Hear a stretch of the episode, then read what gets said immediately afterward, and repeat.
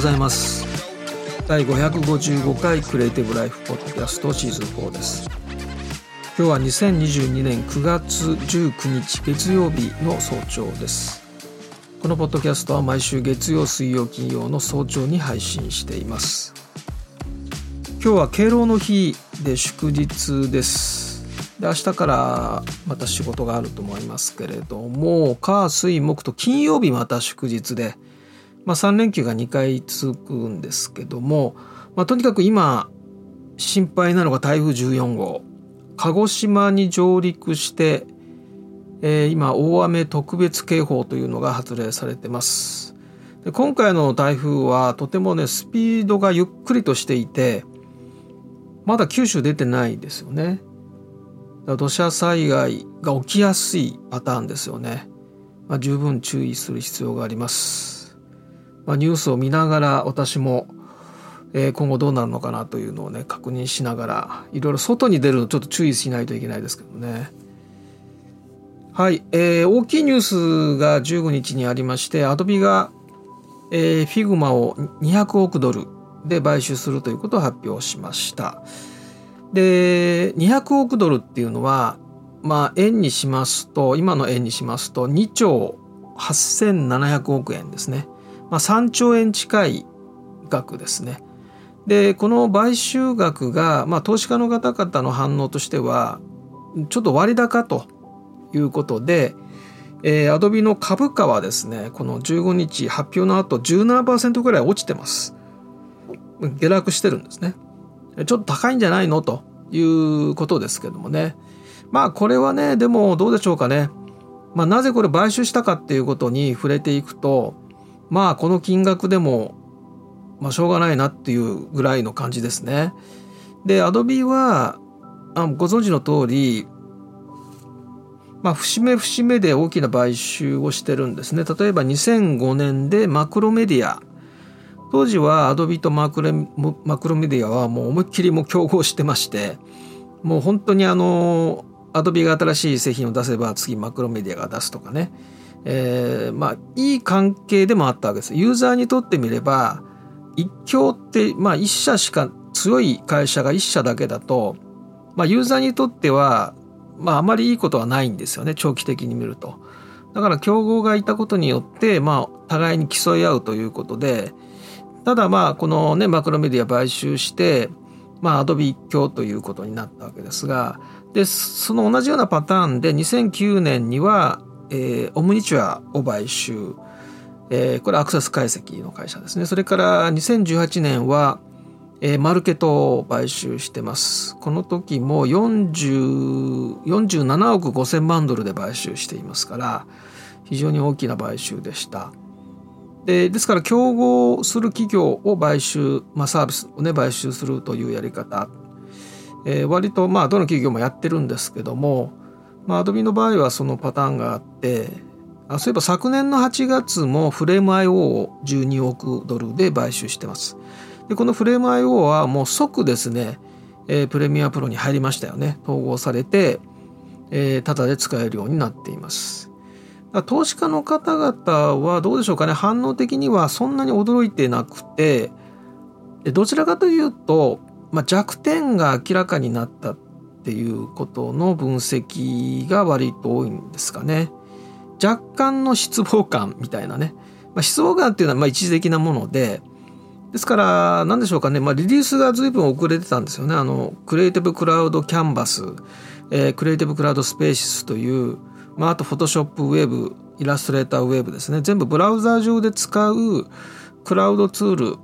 これがですねああと Adobe Express のリアルタイム共同編集がまだできないとかですね、え、このクラウドコラボレーション関連の製品の開発がちょっとうまくいっていなかった。で、えー、この状態で Figma 対抗っていうのはちょっと難しいなという判断をまあ取ったというそういう見方です。投資家の方々のね見方としては。だからまあこのコラボレーション関連の製品サービスの開発がなかなか思うようにいかなかったっていうところが、まあ、明らかになったっていう意味でしょうね。今回あのフィグジャム、まあ、ホワイトボードツールのフィグジャムなんかはもうもろこのクリエイティブクラウドキャンバスあたりと競合していましたからまあそういうことを考えるとですねうんまあ思い非常に思い切った買収ではあるんですけれども、まあ、こうするしかなかったっていうような、まあ、そういう投資家の方々のいろんな分析がありました。で実はまさか買収するとは思わなかったけれどももしかしたらみたいな前兆じゃないんですけれども1月にまあこれはあの、まあ、このポッドキャストはあの SNS で語れないことを語るっていうのが一応ポリシーなので、まあ、私は基本的にあのもうほぼ SNS、Twitter も Facebook もやめてるような感じなんですけどもでそそういう SNS で語れないことは全部ポッドキャストでお話しするということでやってるわけですが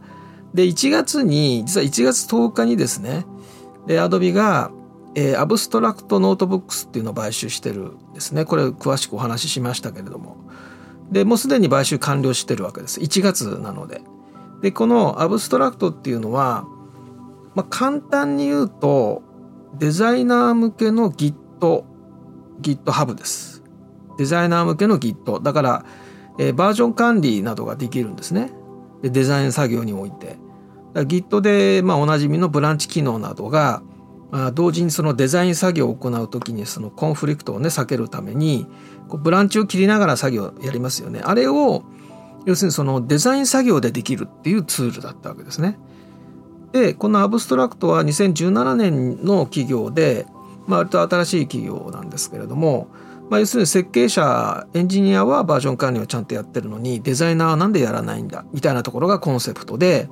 ですでに7,000社ぐらいがもうこのツールを使っていたんだと思います。シスコとかセールスフォースとか。で、えー、このあそうフォーチューンにも出てましたよね。こので一番多い使われ方としては、えー、プロトタイピングツールのスケッチとこの Abstract を組み合わせてえー、デザインのバージョン管理っていうのを、まあ、GitHub のような使い方をするっていうパターンが多かったみたいですね。でそこを Adobe は買収したんですね。でまあもちろんこの機能は XD でも有効ですし Adobe Express とかでも有効だしまああの出る出ると言われていたクリエイティブクラウドキャンバスとかスペーシスとかそういうクラウド製品全般に非常に有効な技術ですよね。でもう一つのポイントとしては実はこのアブストラクトは Figma ととても密接に関係を築こうとしていたんですよね。この新機能 Abstract Notebooks の新機能が実はまさに Figma との密接な連携だったんですよね。だから Figma、えっ、ー、と、 FigJam Plugin、FigJam Plugin for Notebooks っていう、この Abstract の機能を、まあ、 FigJam で使えるようなプラグインもリリースしていてでそこをだから買収したからあまあその Figma 連携をちょっと抑えたというかね、まあ、悪く言えば潰したみたいなね結果的になっているので、えー、そういうふうに周辺からなんかやっていくのかなみたいなね、えー、そういうことも言われていたんですがで投資家のコミュニティではもしかしたら Figma 丸 Figma ごと丸ごと取り込んじゃうかもねみたいなちょっと笑い話的なまだそんな感じでしたけれども。ただこのアブストラクトをアドビが買収したことによって結構本気で、えー、この対抗処置というかですねいろんなことをやるんだなっていうのはまあ投資家のコミュニティでは結構割と知られていて。でまあ今回はまあこういうことになって、まあ、その前兆としてまあ捉えてる人もいますね。でこの FigJam プラグイン for Notebooks とかこの辺のあたりのページは今404になっていてもう一切ページ自体はもう存在してないんですけれども早くももう削除されてるわけですがですからまあこういうことも考えますとなんか急に決まった話では当然ないこれはまあ後でこの Figma の方のサイトの方でも詳しく詳しくというかまあこのえーと、アドビとの新たなコラボレーションっていう15日にですね、えー、Figma のサイト US のウェブサイトで、えー、A New Collaboration with Adobe という、えー、このデュランフィールドさんの CEO のですね、えー、コメントが公開されていて、まあ、過去数ヶ月にわたって、まあ、いろいろ進めてきたことということで書いてあります。でようやくこのニュースを世界に伝えることができ嬉しく思っていますというような、まあ、そういうコメントなんですけれどもですから日本で言うとまず3月 ,3 月の16日に日本法人 Figma Japan が設立されてそして7月27日にあの Figma の日本語版が提供開始されました。でここで一部ではまあそのもう XD から乗り換えるんだみたいな人たちがたくさん出てきていてまあどちらかというとまあこの Figma の勢いがすごいこう盛り上がっているような感じだったわけですね。でまあ今回まあこういう買収ということになったわけですけどもこの Figma の CPO である山下さん山下祐樹さんのツイートがですね私もあのリツイートさせていただいたんですけれども、えー、 Figma のブランドは、変わらず残りますと、えー、皆さんにとっては何も変化はありません。これまでと同じように日本そして日本のフィグマコミュニティに対して継続してコミットしますというねコメント、まあ、ツイートを、えー、しているわけですけれどもですから買収完了するのが来年ですよね。問題はねその後とも言えるんですけれどもまあ、すでにまあこの Figma は海外では Google とか Microsoft ね VMware それから Twitter、Uber、Square、まあ、いろんな企業が導入されてます。国内でも、えー、Yahoo とか LINE とか楽天富士通などがね Figma を採用してるわけですけれども。ですからそういった企業がですね、えー、この何でしょうかね、えー、Figma のユーザーが丸ごとこの Adobe のソリューションにどういうふうにこうね展開されていって。まああのあまり深くは話す話せない内容としてはサブスタンス 3D の時のね経験がちょっとあるのでまあそういうところはねうまくやっていかないといけないなと思うんですが、フォーブスジャパンの17日の記事で、えー、アドビが買収のデザインソフト Figma 創業者30歳で資産20億ドルにということで今回の買収で Figma の価値っていうのが2倍になってるんですね。2021年昨年の6月にえー、デュラブルキャピタルそれからモルガン・スタンレーなどの投資家から、まあ、2億ドルを調達してそしてまあ100億 ,100 億ドルというふうにね言われていてで、まあ、大体今だから2倍にな跳ね上がってるということなのでこのフィールドとウォレスさんこの2人、まあ、共同創設者の2人が、まあ10%ぐらい株を持ってるので、まあ、その保有資産を、まあ、このフォーブスが、まあ、計算したんでしょうね。それでまあ20億ドルに達してるだろうということですね。約2858億円ぐらいですかね。でこのまあもともと私もこの Figma のあの創設者が掲げているデザインの民主化あこれデザインの民主化別ですねこの後話する会社ですけどもあのねデザインデザインはチームスポーツっていう言い方をしてるんですねだから共同作業から生まれてくるということで、えー、 Figma のこのフィールドさんはそういうことをずっと言っていたのでこれも Adobe があの目指そうとしているあの Creativity for All とも、まあ、密接にこう関連するようなスローガンでもあったので、まあ、だからこそ競合していたとも言えるんですけれどもで詳しいあの資料はですね Adobe の US のサイトまだね日本語の方にはないですね。だから Adobe の US サイトに、えー、この Figma の買収に関する詳しい資料が公開されてます PDF でダウンロードできるようになってます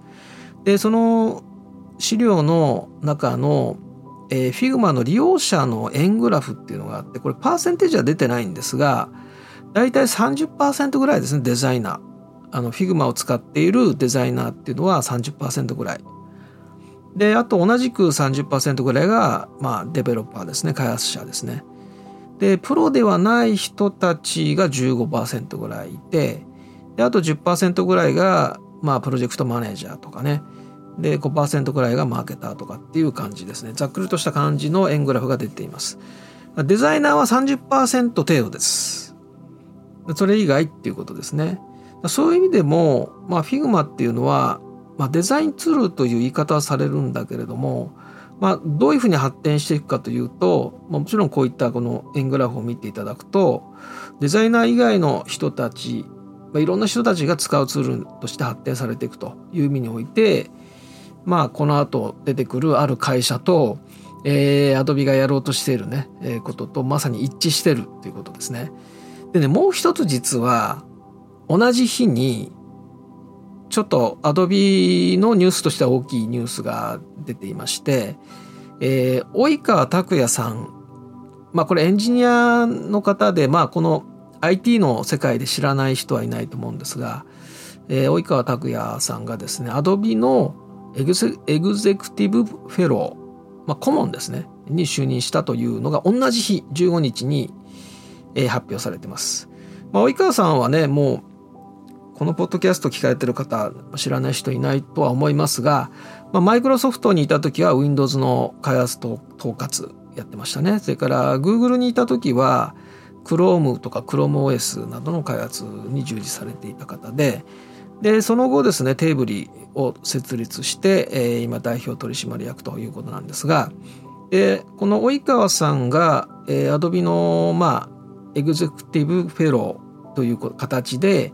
まあ、入ってきて何をやるかというとこれはプレスリリースに書かれてる通り言うとですねまあ、アドビ製品及び最新テクノロジーを日本市場向けに展開する時の、まあ、企画開発営業運用や組織の強化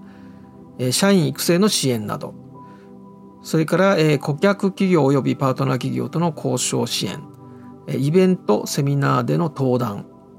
エグゼクエグゼクティブラウンドテーブルへの参加によるマーケティング支援など、まあ、アドビの、まあ、いわゆるフェローとしてですね、まあ、いろいろ活躍していくだろうということなんですが、で、まあ、このアドビが今、開発中というか、まあ、1月に春ぐらいには出るよと言っていた Creative Cloud Canvas Creative Cloud Spaces。こういったあのクラウドのコラボレーションのツールですね。まあ、 Photoshop のウェブ、ブラウザーで使う Photoshop、それからブラウザーで使う Illustrator。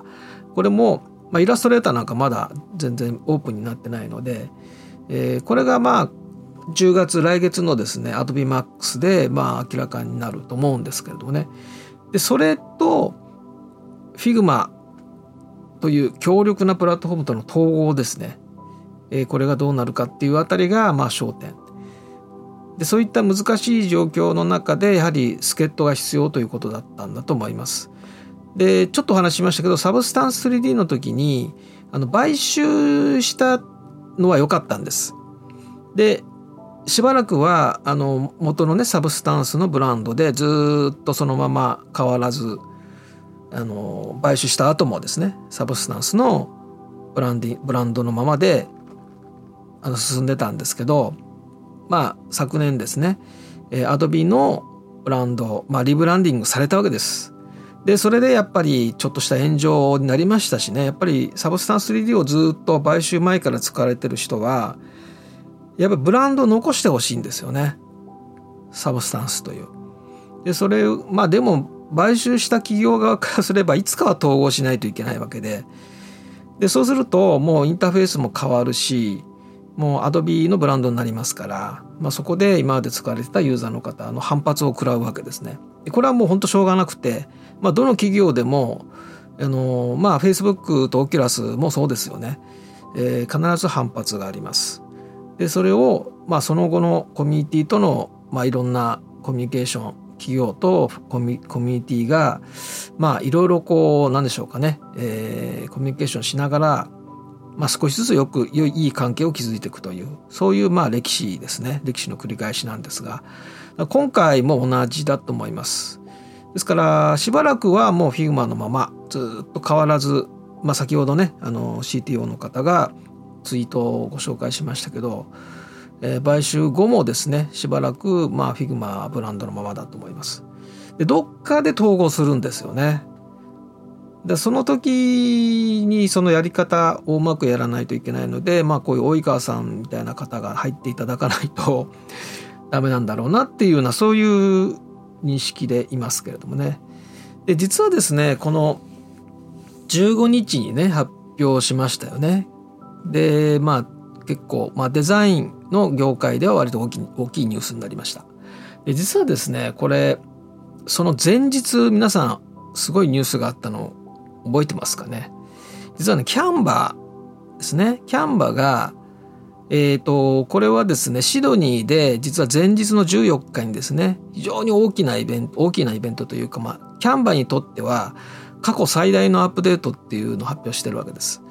でこのシドニーで、えー、キャンバークリエイトっていう、まあ、発表会ですねを行っていまして、まあ、ほとんどの人はオンラインで見てると思うんですけどもでキャンバビジュアルワークスイートという、まあ、最大のアップデートですねキャンバの。というのを発表しました。ですから14日にこれカンファレンスで発表しましたよね。15日はこのニュースがわーっと出るっていうはずだったわけですね。ところがまあ Figma を買収っていう方が、えー、何でしょうかね、数的にはそっちがちょっと上回ってしまいまして、まあ、結果的にこの Canva のニュースを書き消すみたいなねえー、絶妙のタイミングでプレスリリースというか、まあ、 Figma 側でねまずね、えー、出しましたから情報をですねまあその前にそうか、えー、どっかの海外のメディアが出しちゃったんですね情報ね。まあ、いずれにしてもこのキャンバの一番重要なですね、えー、このお披露目をまあ書き消したみたいなね、まあ、計画的にやったのかどうなのか分かりませんけども、まあ、計画的にやらないとこんなバッチシのタイミングでは出ないと思うんですけども。でちなみに Canva のこの Visual Worksuite ですね、えー、まず3つ大きい機能が入りました。 Canva Docs という、まあ、新しい文書作成ツールですね。それから Canva ウェブサイト。これはノーコードのウェブサイト制作ツールが入りました。そしてチームコラボレーションの共同作業ツールのホワイトボードっていうのが入ったということで、まさにこの Canva の発展が、まあ、 Figma とも競合するみたいなところに来たわけですね。だから見方なんですけれども、このプロではない人向けのデザインマーケットだけ見ても、まあ、 Adobe と Figma が Canva と競い合うみたいな感じになりましたね、結果的に。だから、本当ここの分野は、えっ、ー、と、1月、昨年の12月ですかね。投資家向けのまあ説明会みたいなのを行った時のちょっとお話をしましたけれども今プロのプロフェッショナルのマーケットがそこそこ大きくて、まあ、アドビはずっとプロフェッショナル向けに出してたわけですけど今後はですね、えー、プロではない人向けのですね、えー、つまりデザイナーではないデザイナークリエイターではない人たちのデザイン活動のマーケットがそのプロ向けのマーケットを超えるもっと大きいマーケットになるというふうに予測されてるんですね。だからキャンバのあの評価額が4.4兆円ですからキャンバが伸びてるのはプロじゃない人のプロプロ向けのツールじゃなくてプロではない人たちのデザインを支援するキャンバのスローガンはデザインの民主化デザイナー以外の全ての人がデザイン活動できるようにってやってそれで4.4兆円の評価額ですね。で、 Figma も、まあ、先ほどお話しした通り、デザイナーは30%ですから、あとはそれ以外っていうことを考えますと、結構ね、やっぱり大きいマーケットを取りに行ってるっていうのは、まあ、共通してるところですね。今回、えー、 Figma を買収した Adobe が、まさに Canva と競うというような、そういう形にはなるでしょうね、当然ね。で、この Canva を詳しくですね、今回のその、えー、キャンバクリエイトのカンファレンスですねこれを見たい方は、えー、キャンバの YouTube チャンネルにアーカイブがあの公開されてますので、まあ、1時間以上ありますけれども、まあ、どういう製品サービスなのかっていうのはこのビデオを見ると分かると思います。もう見事にニュース書き消されましたからね。まあ、ツイッターなどを見ててもですねやっぱりデザイン業界ではあの Figma が買収されたっていうことの方がえ反響のねトレンドを見ても大きくなってるのでまあ計画的なんじゃないかなという気はするんですけどもね。はい。まあこの辺は続報がね、まあ続報というかもう Adobe Max 待ちでいいんじゃないでしょうかね。10月の。まあそこでいろんなことがね発表されると思いますので。で、えー、この AI ですね。これがね、やっぱ Midjourney と Stable Diffusion。まあ Midjourney の方は営利企業なので、まあ、有料サービスっていうことで、まあ、何でしょうかね。あのー、それなりに、まあ、見栄えのいい画像になるように調整されているので、あまりね、ちょっと面白みはないって言えば、ちょっと物足りない感じはあるんですが、 Stable Diffusion の方は、もう自由度がめちゃくちゃ高いんですね。で AI モデルは無料公開されてますし商用利用も可能なので、まあ、いろんな人がねもう Stable Diffusion 使ってもういろんなサービスを世に出してるんですね。だから Midjourney よりも Stable Diffusion の方がイノイノベーティブですね完全にね。例えばね Waifu Diffusion これはアニメの絵のようなイラストに特化したえー、 Stable Diffusion を使った、まあ、AI が生成する、まあ、アニメの絵のようなねああいうイラストに特化したものですねそれからアニメーションも出てきましたよね、えー、 Deforum Stable Diffusion それから Stable Diffusion Animation っていうやつかな。これは AI にアニメーションを作らせるというものでまだねどうでしょうかね。アートアニメーションみたいな感じなんですけどね。あのポーランドとかあのなんかあの昔のアートアニメーションっぽいそういうものになっちゃうんだけどもまあこれはどんどん進化していくんでしょうね。だから AI でアニメーションを作成するというところにまだ入ってきました。こっちはまだちょっとまだまだですけれどもまあどんどんあのこれだからあの無料で公開して商用利用も自由にっていうのが革新的なんです。この Stable Diffusion の。でいろんな人が世界中の人たちが徹夜して自分の思い通りのサービスどんどん世に出して無料で。だから Photoshop の Stable Diffusion のプラグインも無料ですよね。だからどんどんね After Effects のも出るんじゃないですか？このアニメーション AI で生成するプラグインが。 After Effects 用に。簡単に作れますもんね誰でも。だからここが革新的なんですね。であと、えー、前からある GFP-GAN というえー、AI で生成した画像がちょっと例えば人間を生成した時に顔がなんかちょっと溶けたような感じになる時があるんですね。でそれをこの GAN を使うとあの綺麗に顔を整えてくれるっていうことに使えるんですね。つまり AI と AI をどんどん組み合わせていくっていうのはコツになってます。あの Stable Diffusion で生成した絵をこの GFP ギャンで綺麗に整えてそして Photoshop の AI で、えー、さらに整えてみたいなね AI AI AI でどんどんその AI の得意不得意を全部その組み合わせで補っていくみたいなそういう使われ方になってます今は。一個だけ使うっていうじゃないんですよね。だからそういうそういう方法で作られたものってもうほんと完成度が高くなってます。で、えっ、ー、とこの面白いのはですねこれあの海外のちょっとレポートでこれ多分ね非公式というかあの公開したつもりがないものが公開されてたのでちょっとリン紹介はあのしませんけれどもあの企業のプロプレゼンテーションパワーポイントなどを使ったプレゼンテーションでこの Midjourney とか Stable Diffusion で生成されたイラストをそのどれだけ使われてるかみたいな調査がもうすでになんかされていてでかなり使われてるみたいですね。要するにそのプレゼンでね企業のプレゼンであのパワポを使って作りますよね。でそこにいろいろこうイラストとかイメージの絵あの画像を入れたりするときに大体まあ Adobe Stock とかねそういうとこから探してくるんだけどあの Stable Diffusion とか Midjourney を使って生成したイラストをあのプレゼンに使ってます使ってる人が増えてるというそういう調査なんですね。まあ、ツイッターのカバー画像に使っていたり急にすごいリッチなものすごい画像のカバー画像になってたりするわけですアイコンとかもね。でそれは全部 AI が作ってるからということでとりあえず著作著作権の侵害もしてないしということでだからこの辺りはまあいろんな使われ方していくでしょうしで全くねそのデザインとは関係ないねこの企業の営業の人ですよね営業の方々なども使ってるわけですよね。まあここはねもう止められないというかで広告デザインなどでもうこのブームになる前から AI を使っているデザイナーとか会社の人たちはの本音は何かというこう言うとですね、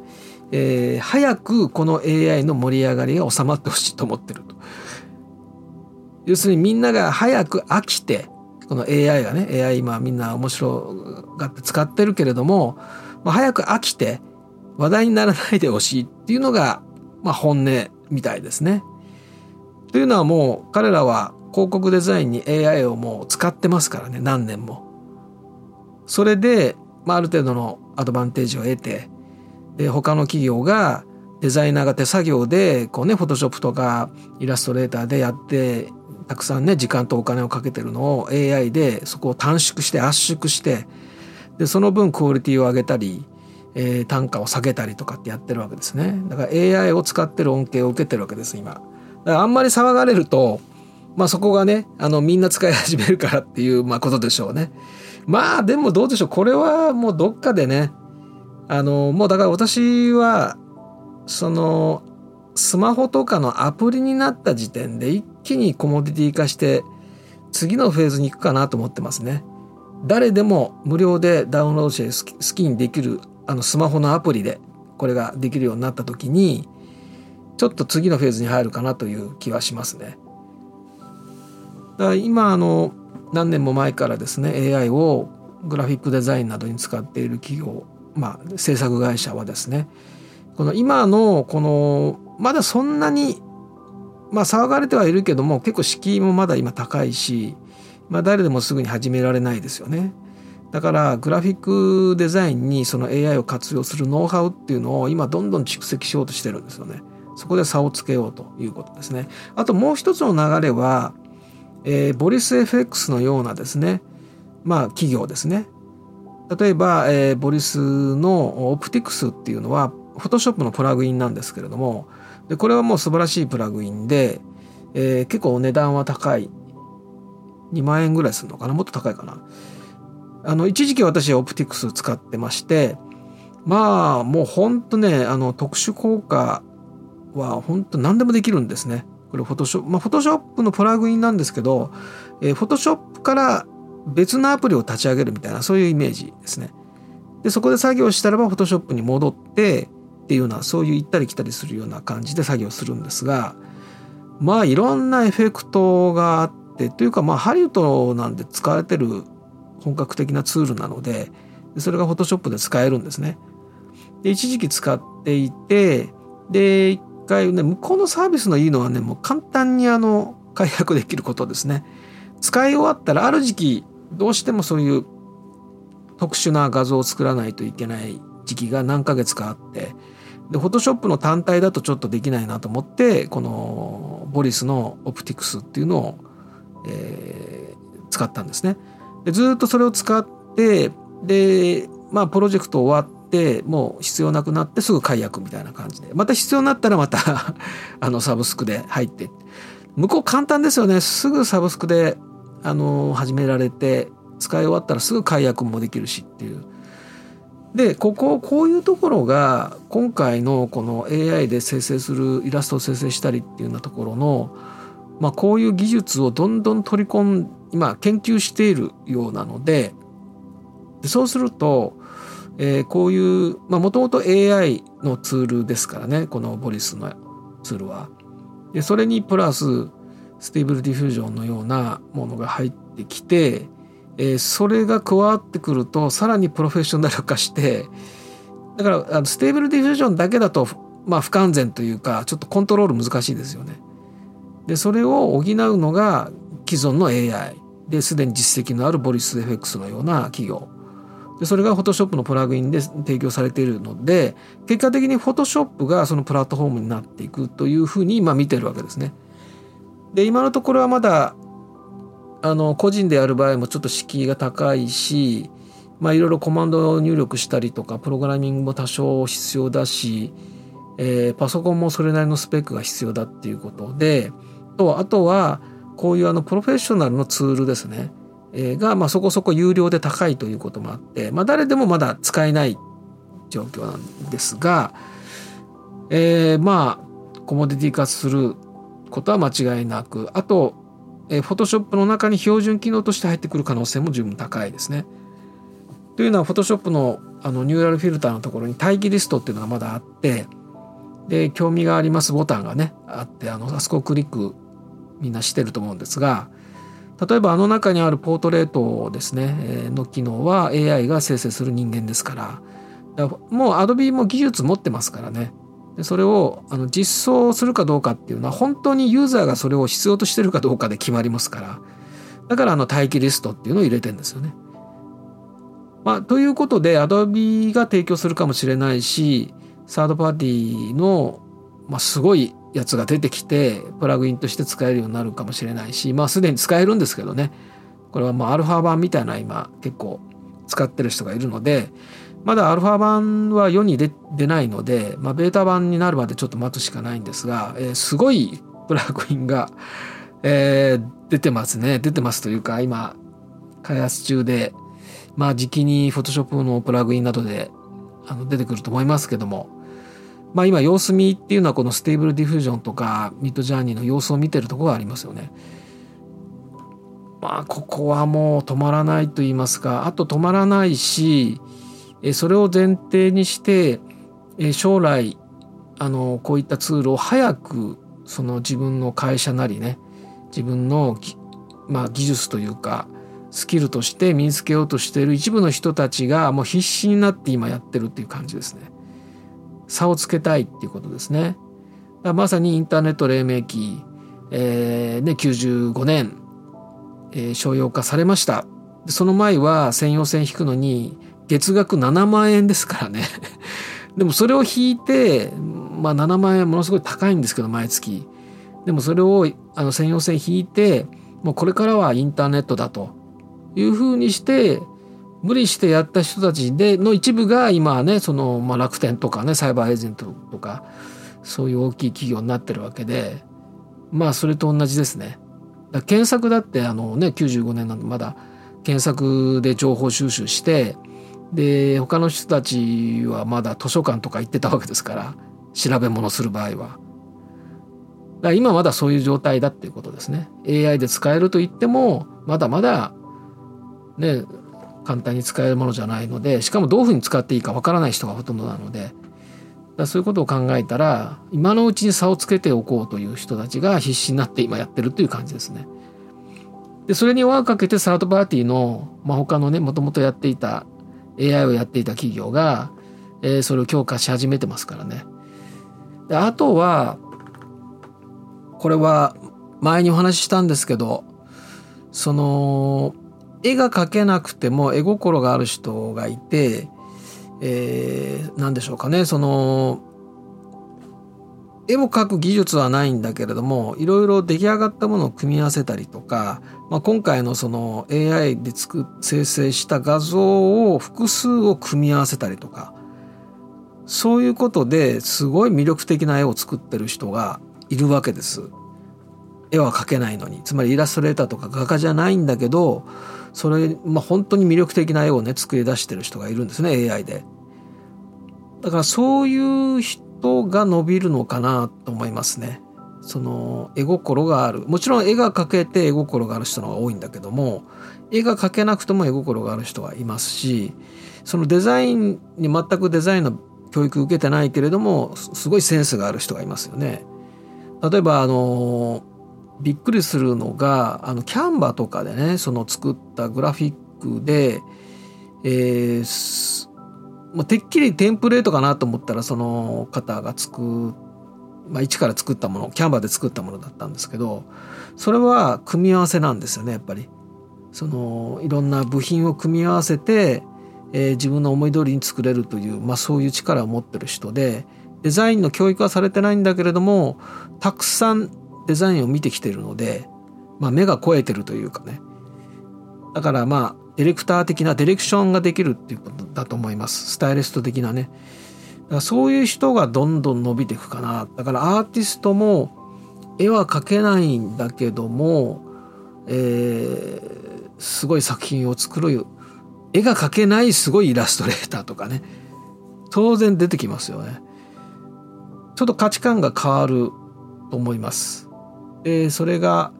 まあ一回ブームになってブームがしぼんででもその間水面下ではそういった技術革新が起きていて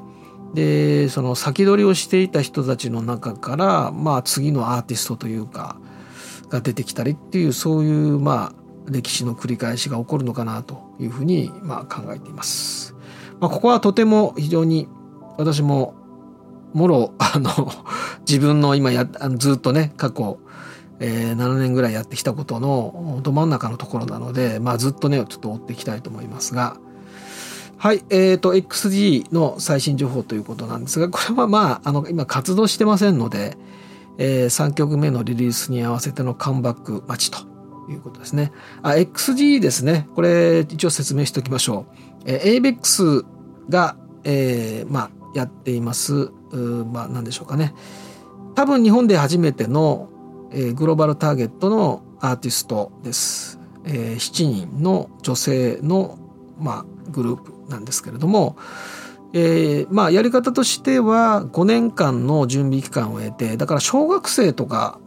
もう中学生ぐらいからもうずっと準備をしていてで、えー、今17歳とか18歳で上が一番最年長でも二十歳ぐらいなんですね。だから5年間ずっとまあ準備準備で練習それから語学。全員7人全員英語韓国語喋れますから。ですから日本語と英語と韓国語。でもしかしたら中国語もやってるのかもしれませんけど。でまずその言葉ですよね。でそれから踊り。ダンス。それからボーカル。歌、えー、これを5年かけてじっくりやって今年の3月にデビューしてそしてデビューデビュー曲がすごい攻めすぎていて、えー、ちょっとそんなに話題にならなかったんですけれどもまああのびっくりするようなデビュー曲で出てで2曲目が、まあ、あのマスカラっていうのを出しましてでそこから活動を開始しました。でまず世界に出るためには、えー、J−POP では出ていけないので、今あの英語圏でチャンネルもサブチャンネルを持ってるのは K-POP だけなんですね。だから K-POP だったら世界に出ていけるんですね。ということで、えー、韓国で活動を始めました。あの2曲目が出てですね。で、韓国の歌番組に出まくって、で、韓国は、えー、あの歌番組って全部 YouTube に出しますから、だからそれをファンが拡散する。世界の K-POP ファンが拡散する。そうすると、えー、この XG のこの2曲目のマスカラというのは K-POP の K-POP として紹介されていくわけですね。でそれで世界に広まっていったわけです。拡散していったんですね。で順調に、えー、ファンが増えたところで、えー、ファンダム名を決めてアルファーズっていうのを決めてで今英語と日本語と、えー、韓国語と中国語ですか。中国語はまだメンバーが話せないので一応韓国に活動してる時は韓国語で喋ってますし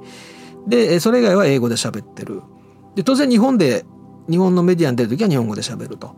いう形で、まあ、最初からグローバルターゲットのプロジェクトなんですね。でそれが第一世代で第二世代がすでに今次の新人としてトレーニングを行ってるわけですね。で第3世代っていうのが今小学生ぐらいだと思います。これはまあダンスとかボーカルのトレーニングをして、まあ、英語とか韓国語の勉強してると思うんですね。でそういった形で今一番その何ですかね XG っていうのがお手本になるべくまず成功事例を作ろうとしてるわけですね。でこの辺りがあのまあ K-POP のやり方で今やっていてうまくすごい非常にうまくいっていてでほら日本の歌番組出ても YouTube に出すっていうことはないわけです。テレビ局がですね。でファンが出したら違法違法ですから違法投稿で削除になっちゃうわけですね。全然拡散しないっていうことになりますよね。それから英語圏にサブチャンネル持ってないんですよね。J-POP っていうのは。アニメだったらある程度のマーケットがあるんだけどもでそれでも K-POP と比べると日本のアニメのマーケットはそんな大きくないので当然 K-POP になっちゃうんですよね。そういうことでそこはすごいうまくいってるしでスタッフも韓国だしで次はまあ多分次も同じようなやり方でまずはそこでまあ海外の人たちに知ってもらうということでうまくやろうとしてるわけです。まず次の3曲目の今準備に入ってると思うんですね。で今回ですね、